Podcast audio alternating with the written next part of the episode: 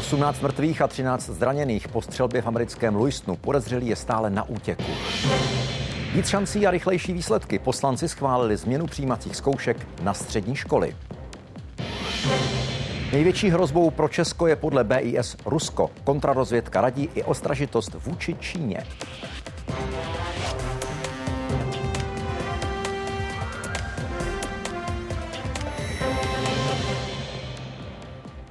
Právě začaly čtvrteční události. S Michalem vás vítáme. Za nás oba. Dobrý večer.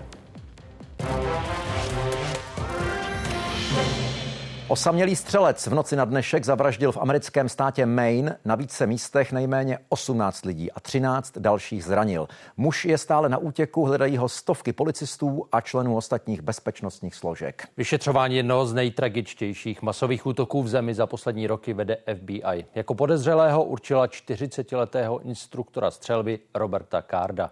V posledních měsících měl vážné psychické potíže.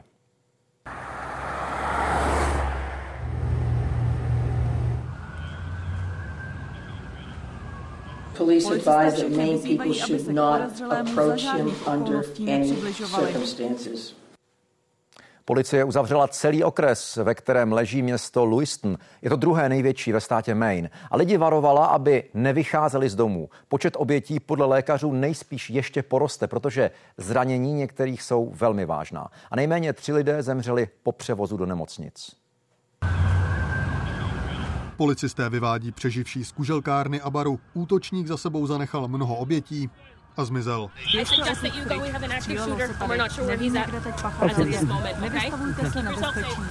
Jde o jednu z nejtragičtějších masových střeleb ve Spojených státech za poslední roky. Záznamy komunikace policistů a zdravotníků naznačují, že střelec si vybíral místa, kde bylo večer hodně lidí.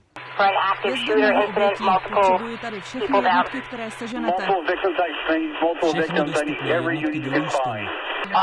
Střílelo se tady. Je tu hodně zraněných. Vyšetřování převzali agenti FBI, nechali uzavřít celý okres a svolali tam stovky příslušníků různých bezpečnostních sil z oblasti Nové Anglie na severovýchodě USA. Obyvatele tří měst vyzvali, aby se zamkli doma a nevycházeli. Zavřené zůstaly místní úřady, školy i většina obchodů. Úřady nechtějí sdělovat konkrétní informace z vyšetřování. Mají podezření, že útočník sleduje policejní vysílačky i zpravodajství lokálních médií a díky tomu se mu daří unikat. Nám People calling about you know, noises in the basement, noises in the woods, um, suspicious people, gunshots, uh, all night long since the incident in Lewiston. Jako podezřelý byl během noci označen 40-letý Robert Card, člen záloh americké armády. Právě on má být na záběrech z bezpečnostních kamer napadených podniků. Muž měl během léta strávit dva týdny na psychiatrii. Údajně slyšel hlasy, které ho naváděly, aby ubližoval lidem. Lewiston má velmi nízkou kriminalitu. V celém státě Maine dojde zhruba ke 30 vraždám ročně a podobný tragický útok v této oblasti Spojených států není běžný. Aktivisté usilující o zpřísnění zbraňových zákonů okamžitě vyzvali k omezení dostupnosti střelných zbraní. Tato střelba není výjimečná. Spojené státy jich jen za letošní rok zažili už víc než 500. Nemusí to ale tak být. Naše rodiny a děti si zaslouží lepší životy. Toto musí skončit. Prezident Joe Biden nechal na znamení smutku stáhnout vlajku nad Bílým domem na Pulžerdi. Vyzval také ke zpřísnění legislativy. Jeho demokraté ale nemají ve federálním kongresu dost hlasů, aby omezení zbraní prosadili. Republikánská strana dlouhodobě podobné návrhy odmítá. David Miřovský, Česká televize. Za letošní rok americké úřady uvádějí už přes 560 případů masové střelby. Podle počtu obětí byl nejhorší rok 2017. Tehdy střelec na koncertu country hudby v Las Vegas zavraždil 58 lidí. Do tragické bilance posledních 40 let se ve Spojených státech zapsal taky útok na gay klub v Orlandu. 49 mrtvých. Trojci nejhorších masových střeleb v USA uzavírá vraždění v kampusu školy Virginia Tech. Tam v roce 2007 zemřelo 32 lidí. Události pokračují za chvíli třeba reportáží o rychle zlevňujících pohonných hmotách a to díky příznivým cenám ropy. Tři přihlášky místo dvou a možnost jejich elektronického podání. Změny, které mají ulehčit uchazečům výběr střední školy, dnes schválili poslanci zrychleně hned v prvním čtení. Novelu předložili zákonodárci všech sedmi klubů. Jde o reakci na početnější ročníky deváťáků a tím i větší konkurenci u přijímacích zkoušek na střední školy. V některých regionech kvůli tomu řada žáků vůbec neuspěla. Nově mají mít možnost vyznačit prioritní školy. Podle preferencí a výsledků pak digitální systém uchazeče umístí. Třída, kterou žáci 9B dobře znají. Už za pár měsíců ji ale vymění za jinou. Ještě nevíme, jestli budou teda tři školy, nebo to bude jako minulý rok a hlavně z toho jsem nervózní. Já z toho psací testu to ani moc ne. Brzy by mohly odpadnout i tyto obavy. Možnost podávat tři přihlášky místo dvou dnes hladce prošla sněmovnou. Stejný průběh minister školství čeká i v Senátu. My jsme obsáhle debatovali ty návrhy také s řadou senátorů, kteří se věnují školské problematice, tak já neočekávám v tomhle případě v Senátu žádné komplikace. Zájemci o studium budou moci na přihlášce nově určit, kam chtějí nejvíc. Ines Křístková už má o pořadí jasno. Všechny vlastně tři školy, co jsem si vybrala, tak jsou gymnázium. Mám to vybraný jako tak, jak by to mělo být seřazený prioritně. Ředitelé možnost elektronického podání vítají. Renata Schejbalová z Pražského gymnázia na Čtolou čeká úbytek papírování. Letošní přihlášky uchovávala v krabicích. Nebudou nosit eh, uchazeči zápisové lísky. Neměli bychom tisknout eh, a posílat rozhodnutí o přijetí či nepřijetí. Na umělecké obory ale budou žáci moct podat přihlášku pouze papírově. Čas mají do konce listopadu. Sem už první dorazila. My potom ty přihlášky akorát budeme muset nějak přepsat do CERMATu. To je zatím ten přechodný rok a nevíme úplně jak. Tam bude taky ten časový pres z mého pohledu. Nešlo to opravdu udělat žádným jiným způsobem. Jedně bychom museli odložit vlastně pro všechny děti tu elektronizaci o rok a to bych považoval za velkou chybu. Právě CERMAT informační systém pro přijímací řízení připravuje. Spustit se má nejpozději v polovině ledna. Kvůli tomu musela organizace zrušit tender na dodavatele. Řízení by totiž nebylo možné včas ukončit. Podporuji celý ten proces digitalizace uh, přijímacího řízení, ale vždycky jsem říkala, že mám obavy, aby to nestroskotalo na neschopnosti CERMATu připravit ten informační systém. Zatím se ty obavy naplňují. Měli jsme na školském výboru uh, pana ředitele CERMATu Krejčího, slíbil, že to opravdu uh, zvládnou. Pomoci ke zkvalitnění systému má podle ministra školství dohoda s univerzitami. Testovat budou jeho kybernetickou bezpečnost. Vítězslav Komenda a Kateřina Golasovská, Česká televize. Střední školství v posledních letech posiluje díky silným ročníkům, které teď opouštějí vzdělání základní. Středních škol je skoro 1300, žáků 463 tisíc a vyučujících přes 42 tisíc. Největší podíl tvoří odborné školy s maturitou. Navštěvuje je 215 tisíc žáků. Následují gymnázia a pak obory zakončené výučním listem. Do prvních ročníků středních škol nastupuje stále víc žáků. V minulém školním roce jich bylo 133 tisíc a to o 14 víc než před třemi lety. Ani tak se v některých regionech na mnohé uchazeče letos nedostalo. V prvním kole přijímaček celkem neuspělo skoro 8% zájemců. Izraelská armáda podnikla v noci tankový výpad do pásma Gazy. Později ho označila za přípravnou fázi očekávané pozemní operace. Pokračuje taky v náletech, při kterých podle vlastních slov zasáhla na 250 teroristických cílů. OSN nadále varuje, že se v Gaze prohlubuje kritický nedostatek paliva. Izraelské tanky uvnitř pásma Gazy na záběrech armádních dronů pronikají přes hraniční plot a s podporou dělostřelectva útočí na několika místech. Po pár hodinách se znovu stahují, údajně bez jakýchkoliv ztrát. הכוחות חיסלו מחבלים והרסו תשתיות טרור של חמאס בשטח הרצועה. הפשיטה היא חלק מההיערכות שלנו לשלבי המלחמה הבאים. V Tel Avivu zasedal válečný kabinet, který probíral plán dalšího postupu v Gaze. Pozemní invazi připravujeme. Nebudu rozvádět kdy a jak nebo kolik.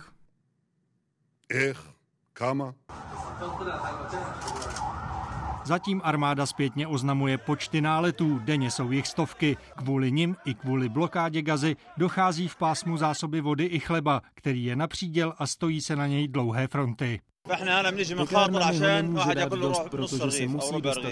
Podle OSN dál chybí hlavně palivo, které už se místy používá výhradně do čističek vody. Izrael kontruje tvrzením, že poskytl OSN informace o tom, kde Hamas v pásmu Gazy různé druhy paliva skladuje.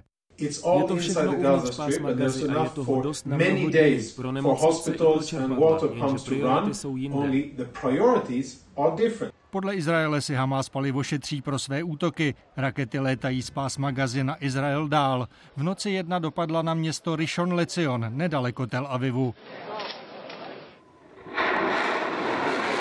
Hamas navíc na čerstvě zveřejněné nahrávce ukázal raketu, která má být schopná zasáhnout i 250 kilometrů vzdálený Eilat u Mrtvého moře, tedy místo, kde mimo jiné našla útočiště část z těch, kdo 7. října přežili teroristické útoky v kibucu Béry. Tento novinář nedávno navštívil v kibucu svou rodinu. Bylo to v sobotu dopoledne, ne v tu sobotu 7. října, ale asi o měsíc dřív. Přijel jsem z Tel Avivu, cítil se tak bezpečně. Pocit bezpečí za poslední necelé tři týdny opustil jak Izraelce, tak Palestince. Podle Hamásem ovládaného ministerstva zdravotnictví už v pásmu Gazy zemřelo při izraelských odvetných úderech přes 7 tisíc lidí. Petr Zavadil, Česká televize. A klíčová místa dnešního dění teď živě, máme na nich své zpravodaje. V Izraeli je David Borek a Petr Obrovský v Bruselu, kde situaci na Blízkém východě probírají špičky unijních zemí. Davide, nejdřív za tebou krátké cílené výpady do hlouby pásma Gazy. Bude tohle podoba invaze, o které včera mluvil premiér Benjamin Netanyahu? Spíše ne, ale uvědomme si, že to, co se stalo v noci, bylo zajímavé. Eh, nebylo to vpád eh, opravdu limitovaný v podobě nějakého komanda, byl to vpád, který byl robustní, včetně tanků, dejme tomu na úrovni roty. Eh, což má pro Izrael několik výhod. To už je vpád, který dokáže zasadit nepříteli docela výrazné škody. Zároveň poskytuje Izraeli velkou pružnost, možná trochu obrušuje hrany těch eh, stále silnějších a stále více publikovaných výhrad nebo otazníků od západních spojenců Izraele. A co je možná nejklíčovější, umožňuje to Izraeli odkládat eh, tu velice těžkou otázku, jestli tedy zůstat v Gaze v podobě invazních sil natrvalo nebo na delší dobu a čelit tam třeba nějakým trvalým útokům palestinských geril. Tohle vlastně obchází toto dilema, protože po pár hodinách se Izrael může stáhnout. Ale, a řekl bych, že to je podstatné, ale tohle nesplňuje alespoň deklarované válečné cíle Izraele, kterým stále zůstává zničení Hamásu a dopadení všech, kteří se podíleli na řádění a zabíjení v Jižním Izraeli. Tohle to nesplňuje. Je opravdu možné, a to, tím bych to uzavřel, že nakonec ten výsledek může být takový, že nebude žádný den D, žádná hodina H, že prostě Izrael přejde z těchto stále častějších vpádů a stále robustnějších vpádů do pásma Gazy k něčemu, co nakonec bude opravdovou a dlouhodobější invazí do této entity. Petře, jak dění na Blízkém východě nepanuje mezi členskými státy 27 stejný postoj, najde schodu na výzvě k humanitárním pauzám? O této věci se v Bruselu v posledních dnech horečně jednalo a podle poslední verze závěru samitu, kterou jsem četl, se postoje zemí přiblížily. Na jedné straně je skupina zahrnující Česko, Rakousko nebo Německo, podle, který, eh, podle kterých eh, ty výzvy k humanitární přestávce nesmějí eh, narušit právo Izraele na obranu. Naproti tomu jsou státy jako Španělsko, Irsko nebo Lucembursko, které vojenskou odpověď Izraele vnímají spíš kriticky, protože podle nich přináší příliš mnoho civilních obětí. Česko usilovalo o to, aby ten text byl eh, vyvážený. Nespochybňují potřebu pomoci civilistům v Gaze, ale zároveň eh, Praha nechce, aby humanitární eh, pauza dala možnost Hamásu k dalším útokům. O politické citlivosti toho tématu svědčí i to, že prezidenti a premiéři o něm právě teď jednají v nejdůvěrnějším možném režimu, kdy v místnosti nesmějí mít ani telefony. Nesmíme zapomenout a budu to zdůrazňovat, připomínat, kdo je původcem teroru, kdo tuto válku rozpoutal. A stejně jako v případě Ukrajiny budu trvat na tom, abychom potvrdili právo Izraele na sebeobranu. A ještě jedna věc. Do Bruselu dnes po pěti letech dorazil staronový slovenský premiér Robert Fico. S novináři nemluvil eh, už dopoledne, ale ve slovenském parlamentu řekl, že trvá na svých eh, předvolebních slibech, tedy zastavit vojenskou pomoc Ukrajině a nechce ani přijímat žádné další protiruské eh, sankce. Co to v praxi bude znamenat a zda se třeba v této snaze spojí s maďarským premiérem Viktorem Orbánem, zatím nevíme. Na tomto konkrétním samitu se o nových sankcích vůči Rusku jednat nebude. Jak Jak ale řekl jeden diplomat, očekává, že Robert Fico spíš zmírní tón, alespoň tady v Bruselu, protože být v kampani a úřadovat, úřadovat potom jako premiér, to jsou dvě různé věci. Civilní kontrarozvědka dál označuje Rusko za největší hrozbu pro Českou republiku. BIS to uvádí ve výroční zprávě za loňský rok. Moskva se podle ní snaží vytvořit novou síť agentů v řadě zemí, včetně Česka. Upozorňuje i na aktivity příslušníků čínských spravodajských služeb, na jejich snahy budovat kontakty napříč politickým spektrem. Ruské spravodajské služby tady samozřejmě stále vyvíjejí aktivity. Na druhou stranu je potřeba připomenout, že díky poměrně razantnímu snížení e, zdejšího zastoupení na e, ruském zastupitelstvu e, se jejich aktivity podařilo zásadním způsobem omezit čem ale Rusko podle zveřejněné zprávy nepolevuje, je propaganda a šíření dezinformací o válce na Ukrajině. Na to se soustředil i jeden z ruských agentů dlouhodobě působících v Česku, kterého v loni BIS odhalila. Tento vlivový agent na žádost jednoho z nejvyšších orgánů ruské státní moci zajistil, aby se ve veřejném informačním prostoru šířily narrativy podporující zahraničně politické zájmy Ruské federace v souvislosti s válkou na Ukrajině. A k tomu byly využity i veřejně známé osobnosti. Podobné případy většinou končí tím, že ten člověk je eh, umístěn na takzvaný ENO, to znamená eh, evidence nežádoucích osob a de facto ten člověk se do České republiky nemůže vrátit. Bezpečnostní informační služba ve své zprávě také konstatuje, že aktivně zasahuje proti firmám, které se snaží obcházet nařízená embarga na vývoz zboží do Ruska. Zároveň tady také konstatuje, že preventivně monitoruje aktivity spojené s možným nekontrolovatelným přesunem zbraní z ukrajinského konfliktu. BIS každý rok odhalí desítky případů eh, snahy českých firm vyvést zakázané zboží eh, do Ruska. My informace o takových aktivitách zajistíme, zanalizujeme a předáme je našim zákonným adresátům. Bavíme se například o licenční nebo celní správě. Zprávou Bezpečnostní informační služby podrobně představuje web ČT24. Paliva u čerpacích stanic dál zlevňují o desítky haléřů týdně. Litr naturalu se prodává v průměru za 39 korun. Nafta je dražší zhruba o 50 Podle analytiků by mohl pokles cen pokračovat i v dalších dnech. Než vyrazí na další jízdu po Evropě, připravuje ráno Michal Bartoší kamion. Měsíčně najede až 12 tisíc kilometrů díky velké nádrži. Tankuje zhruba jednou týdně. Je to přesně na 1030 litrů a plus minus to vychází 2,5 až necelé 3000 kilometrů. Záleží, jaký náklad. Čím těžší náklad veze, tím větší má kamion spotřebu. Zatímco prázdná ta souprava, dejme to, může mít spotřebu kolem 24-26 litrů na 100 km, tak při tom zatížení na rovinkách třeba 32 a 30 litrů není problém. A v kopcích je spotřeba ještě větší. Vyhledává proto čerpací stanice s nižšími cenami. Teď se snaží tankovat hlavně v Česku. Paliva tu zlevňují od října, zatímco na začátku měsíce zaplatili řidiči víc než 40 korun za litr benzínu i nafty. Teď se průměrné ceny dostaly pod tuto hranici. Nejlevnější benzín nabízejí čerpací stanice v Ústeckém kraji, naftu v kraji Královéhradeckém. Nejdražší paliva tankují řidiči v Praze. Litr benzínu tady stojí v průměru 40 korun 82 haléřů, litr nafty 1,40 korun. Tohle jsou aktuální ceny u čerpacích stanic. Rozdíl mezi pumpami ve stejném městě městě může být i několik korun. A toto jsou ceny, za které řidiči tankovali před rokem. Tehdy museli zaplatit víc.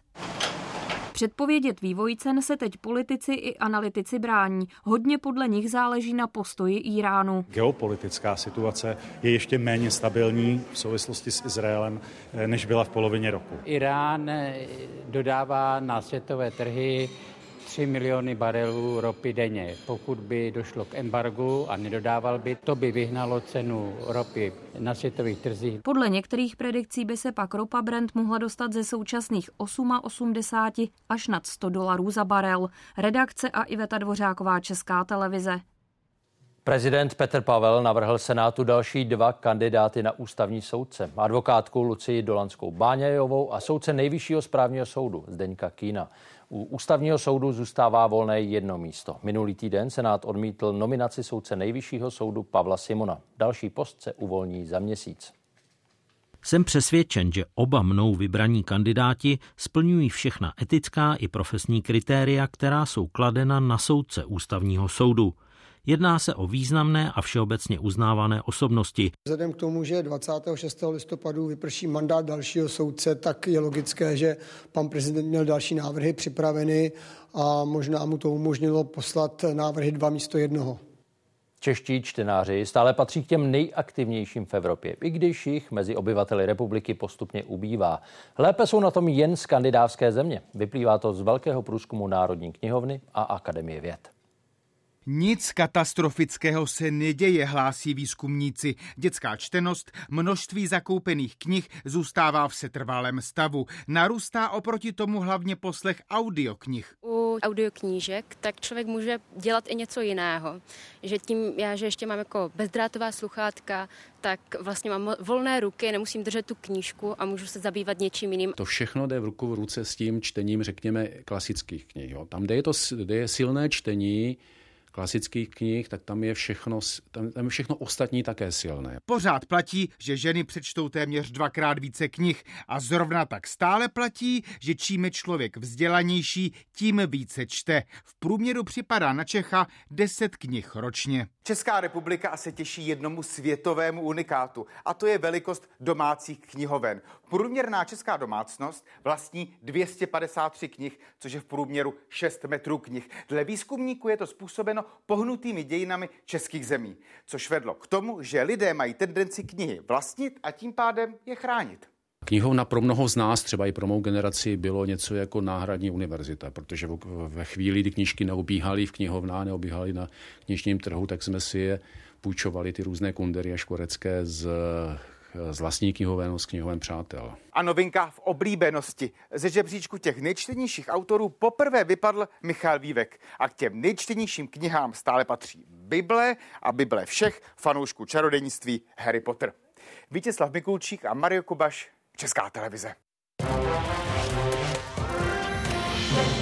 Podzim je v Česku nadprůměrně teplý. Budou takové i nadcházející dny a hlavně listopad. Za pár minut řekne náš meteorolog Michal Žák. A statistici zveřejnili nejoblíbenější dětská jména. Matrikáři ale nemusí schválit každé. Podle čeho rozhodují a za jakých podmínek je možné si jméno změnit, řekneme v půl osmé. V některých lékárnách může podle ministerstva zdravotnictví stále chybět penicilin ve formě syrupu. Podle zástupců resortu se kvůli tomu chystá dodávka ze Švédska a Španělska. Naopak antibiotika v tabletách by už měla být všude. Ty nedostupnosti nejsou vlastně způsobené pouze tím, že by třeba výrobce neměl kapacitu, ale jsou způsobené nedostatečným množstvím účinné látky, ale v mnoha případech i třeba mnohem jakoby jednodušší záležitostí, třeba protože není určitý obalový materiál. V mnoha případech jsme se setkali vlastně s tím, že třeba chyběla alumínová folie. Výpadky v dodávkách antibiotik se řeší opakovaně. Pokud předepsaný medicament chybí, jsou lékárníci schopni kontaktovat lékaře a dohodnout s ním pro pacienta alternativu. Zlepšit distribuci má právě schvalovaná novela. Distributor si svým způsobem sám volí, do jaké lékárny a kolik jakého léčivého přípravku dodá. To by měla změnit právě novela zákona o léčivech, která jasně stanoví pravidla, za jakých má distributor povinnost do lékárny ty přípravky dodat. To znamená, jestliže lékárna eh, ten přípravek objedná, tak je distributor jakékoliv lékárně povinen dodat do dvou dnů. Dominik Ferry znovu u soudu. Po půlroční pauze pokračovalo hlavní líčení, ve kterém obžaloba ex-poslance viní ze dvou znásilnění a jednoho pokusu o něj. Pan Ferry sám odmítá, že by k těmto skutkům došlo. Dnes zazněly posudky o duševním stavu poškozených žen a vypovídala také svědkyně, která byla u někdejšího politika na stáži. Poprosím strany a případnou veřejnost do jednací síně Po páté u hlavního líčení a po páté za velké pozornosti médií. Ty ale krátce po zahájení jednání předsedkyně Senátu ze síně vykázala, aby dovnitř mohli vstoupit znalci. Ti zkoumali osobnosti žen, které Dominik Ferry podle obžaloby znásilnil. Jejich výpovědi ale zazněly za zavřenými dveřmi. Budou eh, probírány velmi citlivé údaje týkající se obou poškozených, týkající se jejich duševního zdraví. Naopak za přítomnosti médií vypovídala svědkyně, která byla u Dominika Ferryho na stáži v poslanecké sněmovně v březnu 2018. Na konci února se někdejší poslanec podle obžaloby pokusil znásilnit její známou na půdě dolní komory. Když po vás někdo chce, abyste tam byli od 9 do 12 večer, tak asi to není úplně příjemné. Ano, myslím, že chtěl strávit víc času se mnou. Potom. S vámi mít sex? Um, um, ano, vnímala. To na mě zkoušel skoro každý den a nakonec mi řekl, že už nemusím chodit, když jsem odmítla. Svědkyně teď vypovídala o tom, že jste neměl vytvářet nějaký sexuální nátlak. Eh, já případně i na další stážistky v poslanecké sněmovně, tak bylo tomu tak? Já si myslím, že jsem se s tím vyrovnal v rámci soudní síně a jasně jsem eh, ve svědectví odmítl. Ostatně sama svědkyně tu stáž dále doporučovala. Takže už myslím, to podkládá, že k něčemu takovému, co tvrdila, nedošlo. Já si teda nevzpomínám, že bych někomu tu stáž doporučovala. Dokonce si i vzpomínám, že jsem všem říkala, ať ho hlavně nevolí protože vím, jaký je to člověk. Dál trváte na tom, že jste žádný trestný čin nespáchal? Rozhodně, já jsem o své nevině nikdy nezapochyboval. Hlavní líčení bude pokračovat ještě příští týden. V úterý by podle předsedkyně Senátu strany měly přednést své závěrečné řeči a ve čtvrtek by pak mohl soud vynést rozsudek. Eliška Záleská a Johana Šulcová, Česká televize. Navzdory útlumu ruských aktivit letos největší česká firma vydělává víc. Škoda Auto vykázala od ledna do září provozní zisk přes 31 miliard korun, o 47 víc než před rokem. Tržby stouply zhruba na 486 miliard. Nejvíc podniku pomohly vyšší prodeje osobních vozů. Tragická nehoda ráno uzavřela dálnici D5 u Berouna. Při nehodě zemřel řidič osobního auta. Nejprve narazil do svodidel, pak po střetu s dodávkou vypadl z vozu na silnici, kde ho přejelo nákladní auto. Kamion ujel a policie po něm pátrá. Provoz policisté obnovili po třech hodinách. Tvořily se dlouhé kolony. Letošní říjen se pomalu chýlí ke konci a kromě krátkého chladného období začátkem minulého týdne je ve znamení nadprůměrných teplot. Jestli bude počasí v podobném duchu pokračovat, to už je otázka pro meteorologa Michala Žáka. Dobrý večer. Na úvod můžu říct, že počasí spíš teplejší než odpovídá roční době nás bude provázet i nadále. Nicméně zítřejší předpověď školáky na prázdninách asi moc nepotěší. Čeká nás hodně oblaků a déšť. Jinými slovy, pátek přinese převážně zatažené nebe a prakticky všude zaprší. Na jihovýchodě a východě i vydatněji. Spadnout tam může až 25 litrů vody na metr čtvereční. Oproti dnešku se taky mírně ochladí. V sobotu už bude tepleji, nejvíc na Jižní Moravě a jen místy se objeví přehánky. Odpoledne by jich by mělo ubývat. V neděli eh, přehánky čekejme jen na západě a severozápadě Čech. Jinde bude občas slunečno, i když po ránu, hlavně na Moravě, mlhavo. No a teploty při slunečném počasí vystoupí až k 18 stupňům. Víkend tedy bude přát výletům a procházkám do přírody kde tak bude možné obdivovat podzimními barvami hýřící listy stromů, které většinou ještě neopadalo. Letos ostatně vybarvování listů nastalo později, poměrně o dost, než činí dlouhodobý průměr a vlastně i ve srovnání s loňským rokem. Spoždění činí asi 2 až 3 týdny. Rovněž opad listů ze stromu je opožděný. Vydrží-li nadprůměrné teploty, lze čekat, že se nádhernými barvami listů budeme moci kochat ještě během listopadu. Zatím to přitom vypadá, že i příští týden přinese dny teplejší než je obvyklé. Zpočátku se při slunečnějším počasí, hlavně na východě, dočkáme až 19 stupňů. Od středy se teploty vyrovnají a budou šplhat většinou na 11 až 16. K tomu nás bude provázet proměnlivé počasí, občas s přeháňkami nebo deštěm, hlavně v úterý. No a podle vzdálenějšího výhledu by nadprůměrně teplé počasí mělo pokračovat i v dalších dvou listopadových týdnech. Po teplotně nadprůměrném říjnu se tak rýsuje i teplotně nadprůměrný listopad. Tady jsou jména, která loni dávali rodiče v Česku svým dětem nejčastěji. Eliška a Jakub. Podle statistiků se různorodost men v posledních letech zvyšuje. Matriky každý rok zapisují nová. Třeba domácká pojmenování ale zatím nepovolují. Změnit by to mohla novela, kterou budou zítra projednávat poslanci ve třetím čtení. Jedna Eliška na zelenou, druhá Eliška taky na zelenou. Právě toto dívčí jméno bylo nejen loni mezi rodiči nejoblíbenější. Žebříčkům králuje už víc než 10 let. Do mateřské školky v Lázních Bohdaneč chodí Elišek hned několik. Populární jsou tady ale i další jména. U holčiček jsou teďka v oblibě jména hodně Emma, Ela, u chlapců byly dřív jména více Jakub, Matěj, Matyáš, teď se to trošku posouvá. Jmenovců mají v kolektivu více. Učitelky je rozlišují pomocí různých přezdívek nebo zdrobnělin. Kika, Kristýnka, Naty, Natálka, Někdy jako v těch třídách většinou nejsou zase po tolika, maximálně jsou dvě. V této školce převažují tradiční česká jména a podobně je na tom i celé Česko. Chlapcům nejčastěji rodiče dávali jména Jakub, Jan a Matyáš. U dívek, kromě Elišky, vítězily Viktorie a Anna. Naopak některá vlastně stará česká jména, jako například Josef nebo Jaroslav, tak ty už vlastně jsou velmi na ústupu. Rodné listy jsou stále pestřejší.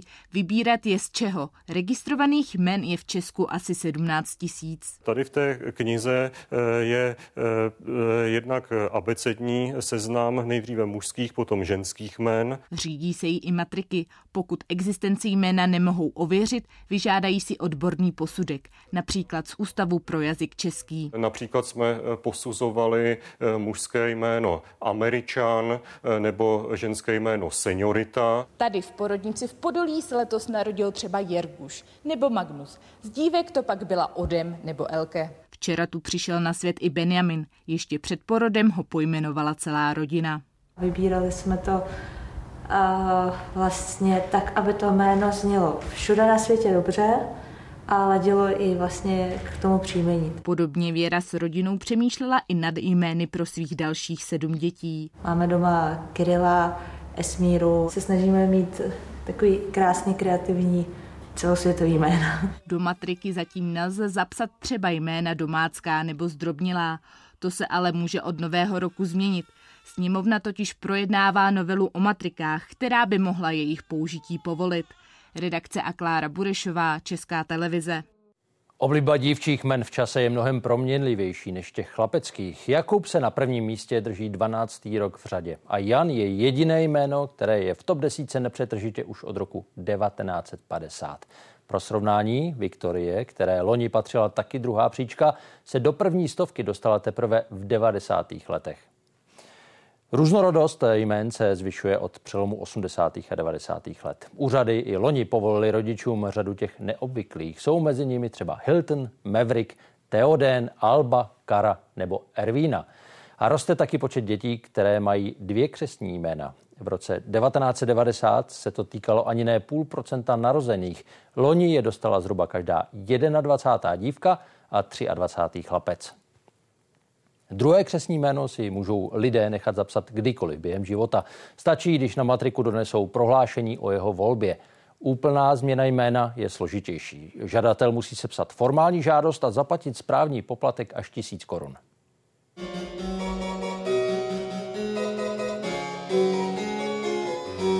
Netradiční nástroj a taky netradiční jméno ženy, která na něj hraje. Rodiče jí pojmenovali Barbora, druhé jméno Polixena si tak na matrice nechala připsat v dospělosti. V rodině se předávalo po generace. Moje praprababička byla taky Polixena a týto jméno vlastně dal jí tatínek, který byl velmi sečtělý a vzdělaný a e, zbožňoval řeckou filozofii a literaturu, takže vlastně to jméno ze starořečtiny se takto dostalo do naší rodiny. A mě bylo líto mm, jako přetrhat tu linii. Většina lidí mě oslovuje pořád Báro, jo, co, co tak eh, mě znají celý život v podstatě jako Báru, eh, ale potom eh, vlastně třeba nový kolektiv lidí, který jsem potkala díky studium té staré hudby, tak tam už kolikrát mě oslovují přímo Polixena nebo Poli a to je mi příjemný. Netypické je i její nepřechýlené příjmení. Od roku 2022 si Češky mohou sami zvolit, jestli koncovku ová budou používat. Změnit jméno, ať už to křestní nebo příjmení, mohou lidé podáním písemné žádosti na matričním úřadě v místě trvalého bydliště. Dokument musí obsahovat všechny osobní údaje a také patřičné odůvodnění. Mělo by to být takové malé slohové cvičení, kde by vlastně byl uvozovkách vypíchnout nějaký ten vážný důvod aby to nebylo jenom jako, že z legrace jsem se rozhodl změnit si příjmení. Je to opravdu na rozhodnutí matričního úřadu, jakým způsobem tohleto zhodnotí. Úřad tak může žádost zamítnout. Kolik takových případů je, ministerstvo neeviduje.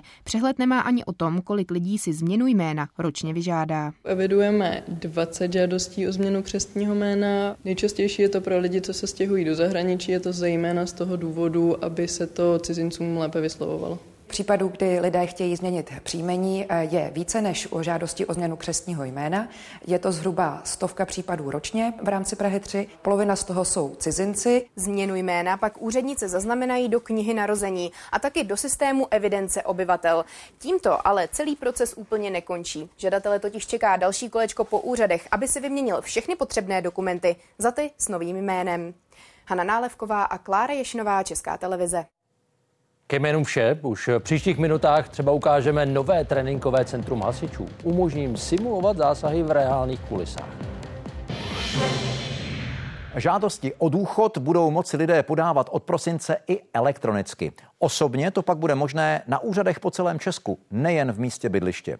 Změny přináší novela, kterou podepsal prezident. A Petr Pavel stvrdil i zákon, který umožní státu platit náhradní výživné místo dlužných alimentů až čtyři roky. Dosud byla lhůta dvouletá. A stát bude pokračovat v podpoře malých vesnických prodejen. Podle ministerstva průmyslu je připravena třetí výzva z dotačního programu Obchůdek. Rozdělí 50 milionů korun. Resort ale ještě čeká na schválení státního rozpočtu a svaz obchodu tuto prodlevu kritizuje. Ta kamna evokují spíš domáckou atmosféru, jsou ale součástí téhle vesnické prodejny, to aby na topení ušetřili. Stůl a židle zase slouží lidem, kteří se tu často schází. I to je pro tenhle obchod jedna z priorit.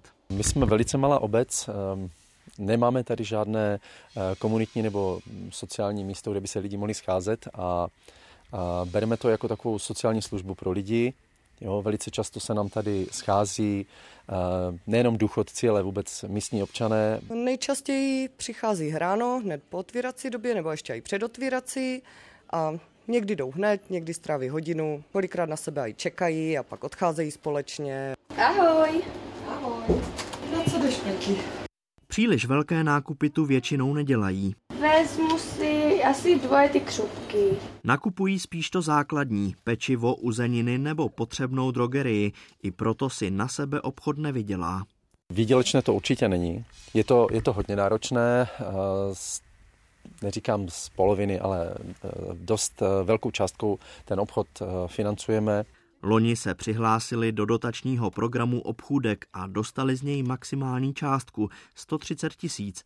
Dotační program má už za sebou dvě výzvy. V té druhé podpořil téměř 600 prodejen a celkem za dva roky vyplatil bezmála 80 milionů korun. Ministerstvo průmyslu a obchodu už má připravenou i třetí výzvu v programu obchůdek. Jediné, na co teď čeká, je schválení státního rozpočtu pokud se skutečně povede ten státní rozpočet takto schválit, tak my jsme připraveni hned v polovině ledna vyhlásit eh, danou výzvu a postupovat velice rychle. My pro ten příští rok eh, vlastně počítáme s finančními prostředky v objemu cirka 50 milionů korun. Svaz obchodu ale ministerstvo kritizuje, že pokračování podpory mělo přijít dřív. Já myslím, že prostě dobře víme, že těch 50 milionů se v celkovém rozpočtu MPO v podstatě ztratí, není problém ty peníze najít. Já doufám, že tady se stát poučí a příští rok ty výzvy začne vypisovat mnohem dřív a možná ideálně i na víc než na jeden rok, protože kdyby dostali peníze třeba na tři roky dopředu, tak by si mohli dovolit i větší modernizaci. Na ní ale podle provozovatelů prostředky většinou nezbývají. Každou investici totiž musí velmi dobře vážit. Monika Bezuchová a Jakub Musil, Česká televize. Další obvinění bývalé novinářky Jany Peterkové. Policie ji podezírá ze šíření poplašné zprávy kvůli videu, ve kterém na internetu tvrdila, že po nástupu prezidenta Pavla bude vyhlášený válečný stav a mobilizace. Za podobný trestný čin už soudy ženě uložili podmínku. Tentokrát jí tak hrozí až pětileté vězení. Ona sama vinu odmítá. Novým šéfem americké sněmovny reprezentantů se stal konzervativní republikán Mike Johnson. Podařilo se mu získat hlasy většiny svých spolustraníků. Pokus obsadit křeslo třikrát nevyšel. Sněmovna tak byla 22 dní paralizovaná. Rusko v září vyvezlo nejméně fosilních paliv od začátku loňské agrese na Ukrajině. I tak Kreml vydělal víc než o měsíc dřív, a to díky rostoucím globálním cenám ropy a také mezerám v sankcích. Obcházet cenový strop u ropy, stanovený západem, umožňuje Moskvě flotila lodí, které nedodržují zavedená pravidla námořního obchodu.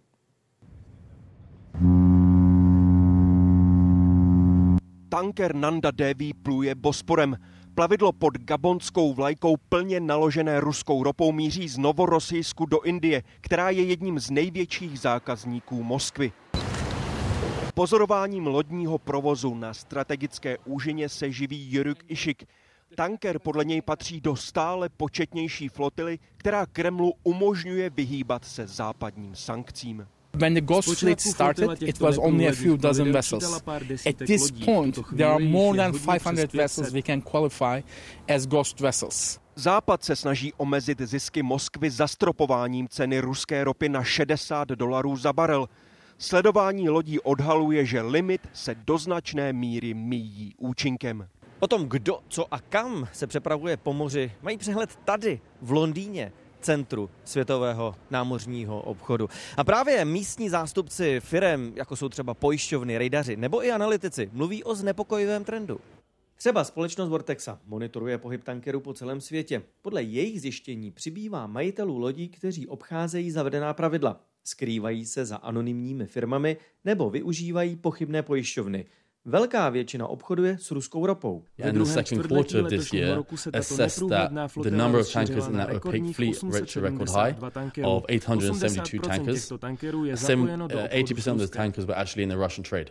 Podle analýzy finské společnosti Krea se neprůhledná flotila stará o polovinu vývozu ruské ropy.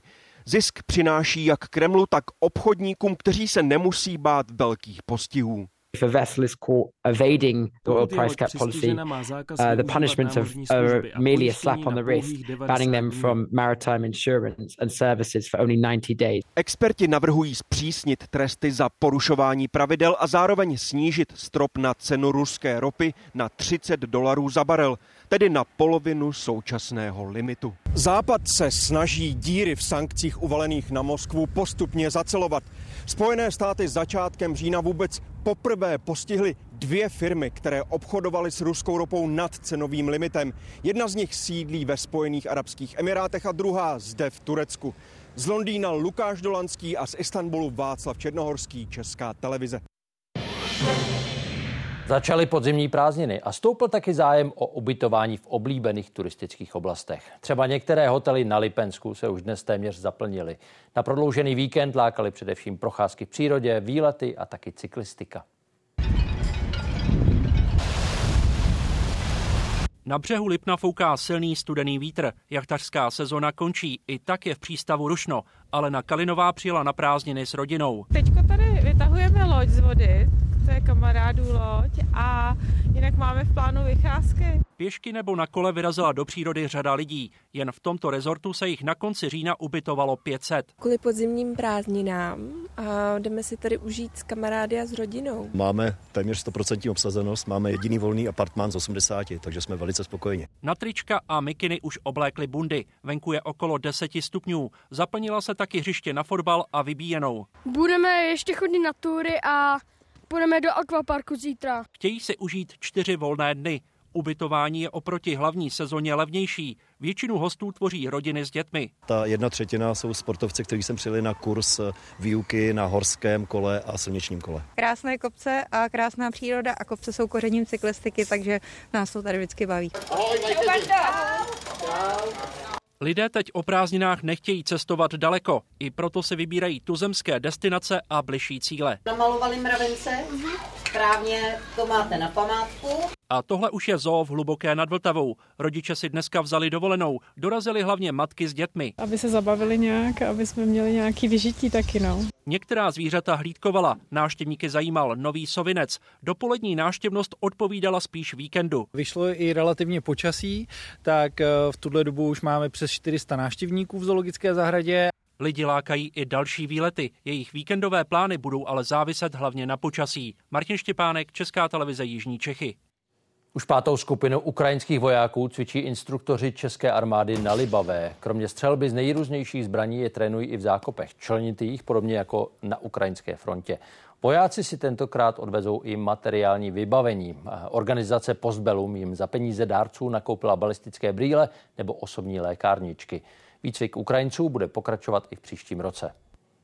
Většina těchto vojáků jsou odvedenci, je jim kolem 45 let. Za sebou mají jen základní tříměsíční výcvik na Ukrajině. Tady na Libavé už od Loňska takto cvičilo několik tisíc vojáků. Zemřel Zdeněk Mácal. Světově proslulému dirigentovi bylo 87 let. Za svou kariéru dirigoval víc než 170 významných orchestrů. Mimo jiné Berlínské filharmoniky, Královskou filharmonii v Londýně i symfoniky v Chicagu nebo Bostonu. V letech 2003 až 2007 vedl jako šéf-dirigent Českou filharmonii.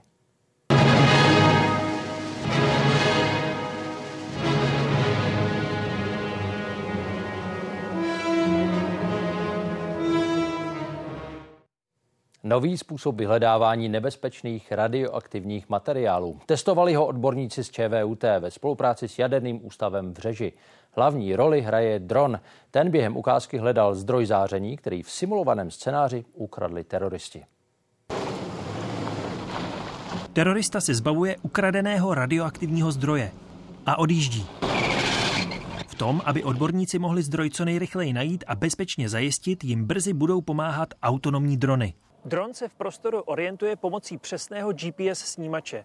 Stereoskopická kamera vytváří 3D mapu okolí. Dron navíc může být osazen i lidarem, díky kterému se může orientovat i v místech, kde není GPS signál, třeba v lese které vidí vlastně okolí díky tomu, že rozmítají laserový paprsek, který se pak vrátí zpátky. Klíčová pro vyhledávání radioaktivního zdroje je ale tato částicová kamera. Hlavní výhoda to je ta, že vlastně umí určit směr, ze kterého ta radiace přichází. Na některých dronech používáme třeba dva ty detektory právě proto, aby jsme měli 360 stupňový skenování toho prostoru. Běžné dozimetry totiž nedokáží tento směr určit. Dron si tak sám zdroj během několika desítek sekund najde, protože detektor okolí neustále snímá. Ta množina směrů má velmi zajímavý zajímavý tvar, je to takový povrch kužele a my z těchto povrchů kužele jsme schopni ten zdroj vlastně odhalit a lokalizovat. Kde přesně je, vidí odborníci na počítači. Navíc ho dron sám označí i tím, že vedle něj přistane. Drony mohou také spolupracovat a létat v rojích a hledat tak i víc zdrojů najednou. Jeden z typických příkladů, kde bychom vlastně mohli tímto způsobem ten zdroj lokalizovat, jsou třeba uh, radiofarmaka uh, z nemocnice.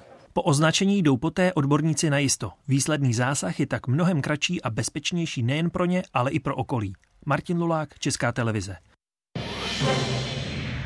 Po 13 letech končí Eva Filipy ve funkci české velvyslankyně v Sýrii. V zemi zůstala jako jeden z mála západních diplomatů i za občanské války. Z unijních zemí nechalo tamní ambasádu v provozu jen Česko.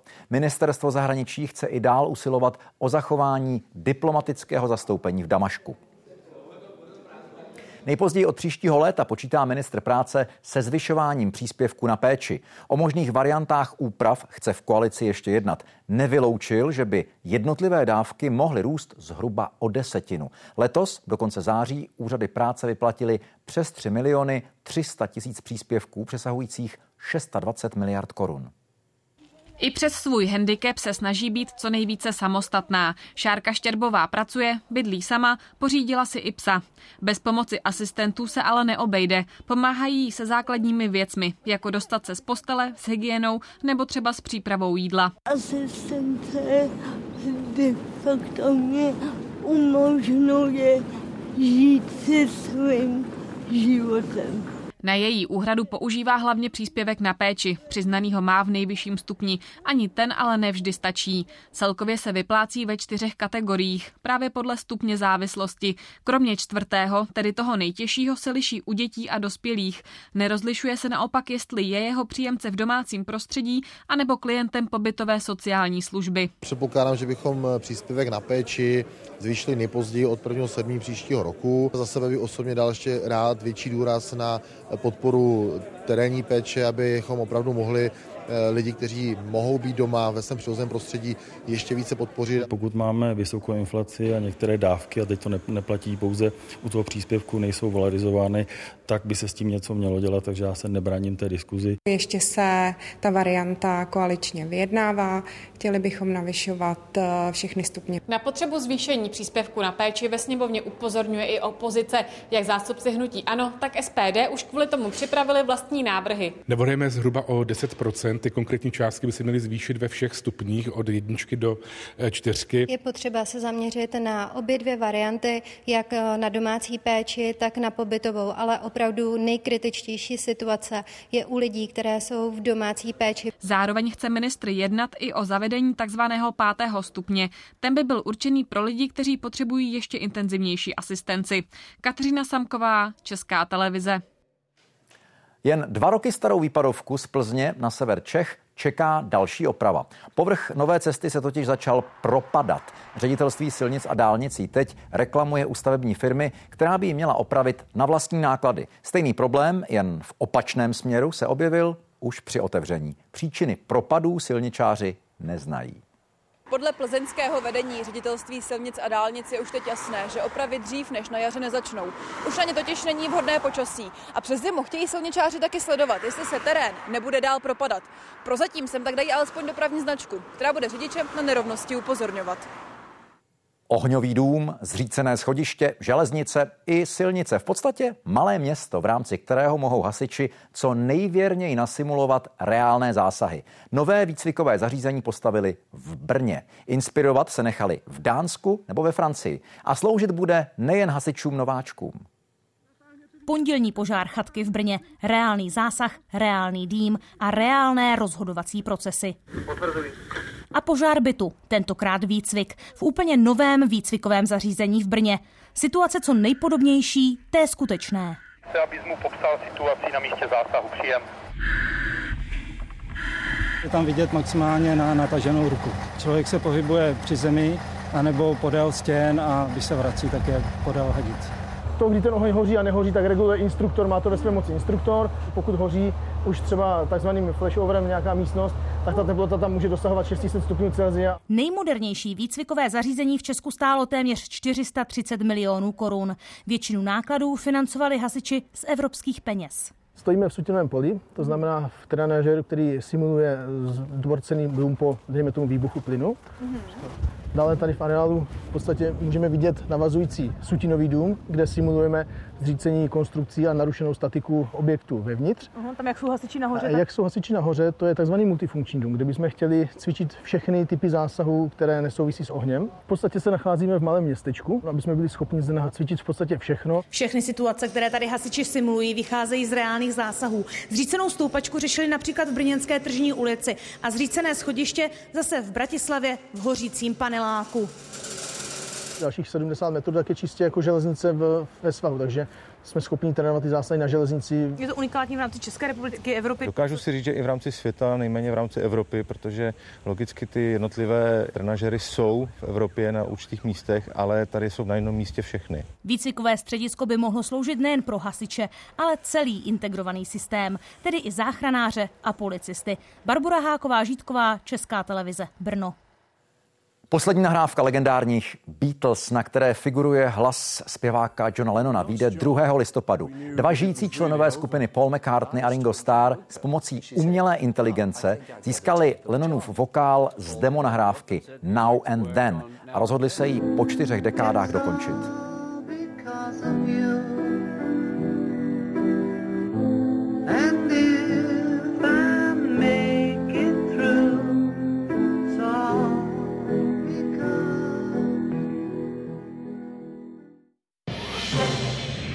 Události komentáře dnes rozeberou i dění v Izraeli. Rozhovor s premiérem Fialou doplní debata s velvyslancem Česka při OSN Jakubem Kulhánkem a europoslancem za ANO Ondřejem Kovaříkem. A zítra budeme sledovat pokračující schůzi sněmovny. Poslanci mají na programu i zvýšení rodičovského příspěvku. Fotbalisté Sparty hostí v utkání Evropské ligy tým Glasgow Rangers. Jak se vedou? Ptám se Petra Vichnara. Dobrý večer, zápas eh, v Praze na letné začal v 18 hodin a 45 minut a zatím po prvním poločasu je stav nerozhodný 0-0. Podrobnosti a řadu dalších sportovních reportáží přineseme i dnes v našem spravodajském přehledu. Jinými slovy, branky už za chvíli a události zase zítra v 7 večer. Naschledanou.